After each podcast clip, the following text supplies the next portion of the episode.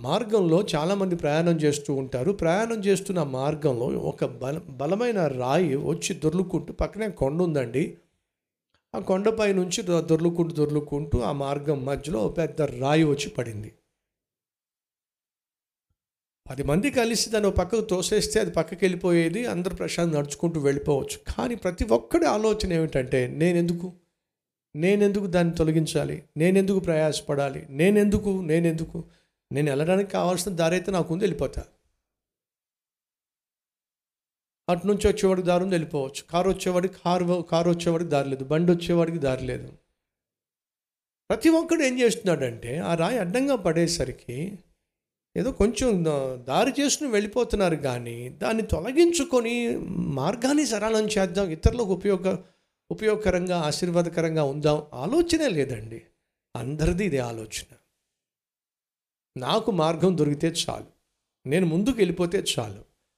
వెనకాల వచ్చేవాడి సంగతి నాకెందుకు? పరా పరాయివాడి సంగతి నాకెందుకు? ఇది సహజమైనటువంటి మానవ శరీర సంబంధమైన లక్షణం అండి. ఈ లోపల ఒక ఆయన అదే మార్గం గుండా వెళుతూ రాయి అలా అడ్డంగా పడుంది. బండ్లు కానీ కార్లు కానీ ఇంకేం వెళ్ళలేకపోతున్నాయి. ఎవరు పట్టించుకోరు ఏమిటని చెప్పి అక్కడ ఆగి వాళ్ళని వెళ్ళి బ్రతిమలాడుతున్నాడు. రండర్రా మనం కూడా వెళ్ళి చెయ్యి చెయ్యి వేసి దీన్ని పక్కకు త్రోసేద్దామని చెప్పండి. ఎవ్వరూ రాలేదండి. ఆ పెద్ద ఆయనకు కనిపించింది కనీసం ఎవరు రాకపోయినా కనీసం నేను తొయ్యడం మొదలు పెడితే చూస్తున్నాడు అని వస్తాడేమో అని చెప్పి ఆ రాయిని బలవంతంగా తోసే ప్రయత్నం చేశాడు. అలా తోసే ప్రయత్నం చేస్తే అది పెద్ద రాయిగా కనిపించింది కానీ అది బొమ్మరాయి అది అట్టతో చేయబడిన రాయి. అది కొండ నుంచి పైన నుంచి పడిన రాయి కాదండి ఎవరో పర్పస్ఫుల్గా పెట్టిన రాయి. గట్టిగా తోసేసరికి అది పడిపోయింది పక్కెళ్ళి దొర్లుకుండా పోయింది. అరే తీరా కింద చూస్తే అక్కడ ఒక మూట కనిపించింది. ఆ మూట తెరిచి చూస్తే బంగారపు నాణ్యాలు కనిపించిన ఏమీ అర్థం కాల.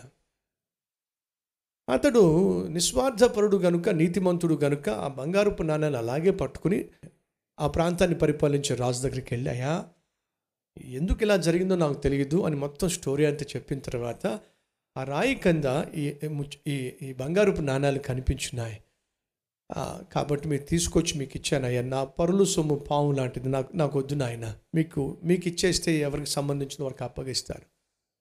అప్పుడు రాజు అంటున్నాడు ఏడో తెలుసా అండి? తను ప్రయాణం చేస్తున్నప్పుడు ఆటంకంగా ఉన్న ఆ బండను ఎదుర్కోవడం ఒక ఎత్తు తప్పించుకుపోవడం మరొక ఎత్తు ఎదుర్కొనేవాడు నిస్వార్థపరుడు పరాయి వారి గురించి ఆలోచించేవాడు. అలా పరాయి వారి గురించి నువ్వు ఆలోచించావు కాబట్టి నీ దారి నువ్వు వెళ్ళలేక వెళ్ళలేకపోయావు.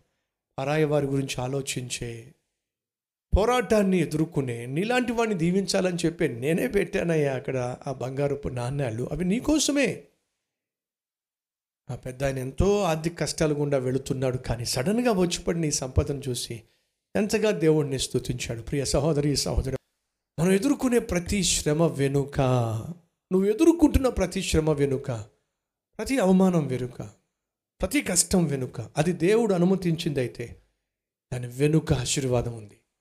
తప్పించుకునే ప్రయత్నం చేయొద్దు. ఎదుర్కొనే ప్రయత్నం చేయి.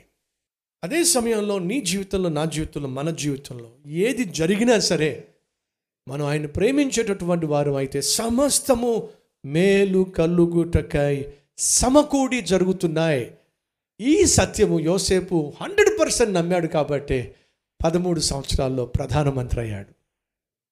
నువ్వు నమ్మినట్లయితే త్వరలోనే దేవుని మహాకృపను చూస్తావు నా జీవితంలో నేను చూశాను ఈరోజు సతీష్ కుమార్ ఏమై ఉన్నాడో అది కేవలము ఆయన వాగ్దానాన్ని బలంగా నమ్మడం వల్ల విశ్వసించటం వల్ల ఆధారపడడం వల్ల ఈరోజు సతీష్ కుమార్ ఇక్కడ నిలబడగలిగి ఉన్నాడు. ప్రియ సహోదరి సహోదరుడు నీ పట్ల దేవుడు కలిగి ఉన్న ప్రణాళికలను సైతాను సైతాను మనుషులు నాశనం చేయడం సాధ్యము కాదు. ఆరు నూరైనా నూరు ఆరైన అభ్యంతరాలు తీసుకురావచ్చు.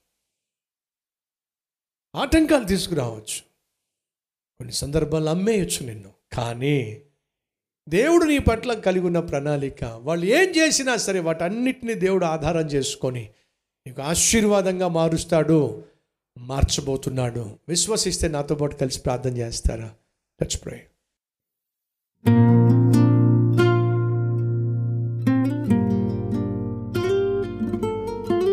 పరిశుద్ధుడు అయిన తండ్రి బహుసూటిగా బహుస్పష్టంగా మాతో మాట్లాడిన ఆయన ఏ రీతిగా యోసేపు జీవితంలోనూ కలిగి ఉన్నటువంటి ఆలోచనలు ప్రణాళికలు నెరవేర్చే ప్రక్రియలో అపాయంగా కనిపించిన ఆపదగా కనిపించిన అవమానంగా కనిపించిన దానిని కూడా ఆశీర్వాదంగా మార్చేశావే.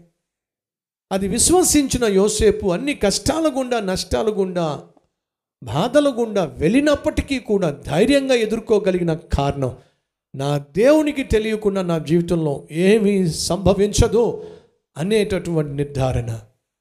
యవనస్తుడే నాయన ఎంత అద్భుతమైన ఆత్మీయత పరిపక్వత కలిగిన వాడు. అట్టి పరిపక్వత నాకు దయచేయి నాయన.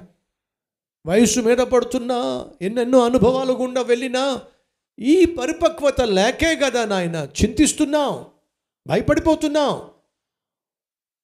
తొందరపడిపోతున్నాం గలిబిలికి లోనైపోతున్నాం గందరగోళాన్ని సృష్టించేసుకుంటున్నాం ఆయన అట్టి స్థితి నుంచి విడిపించాల్సిందిగా కోరుతున్నాను. ఏసునామం పేరట వేడుకుంటున్నాం తండ్రి. ఆమెన్.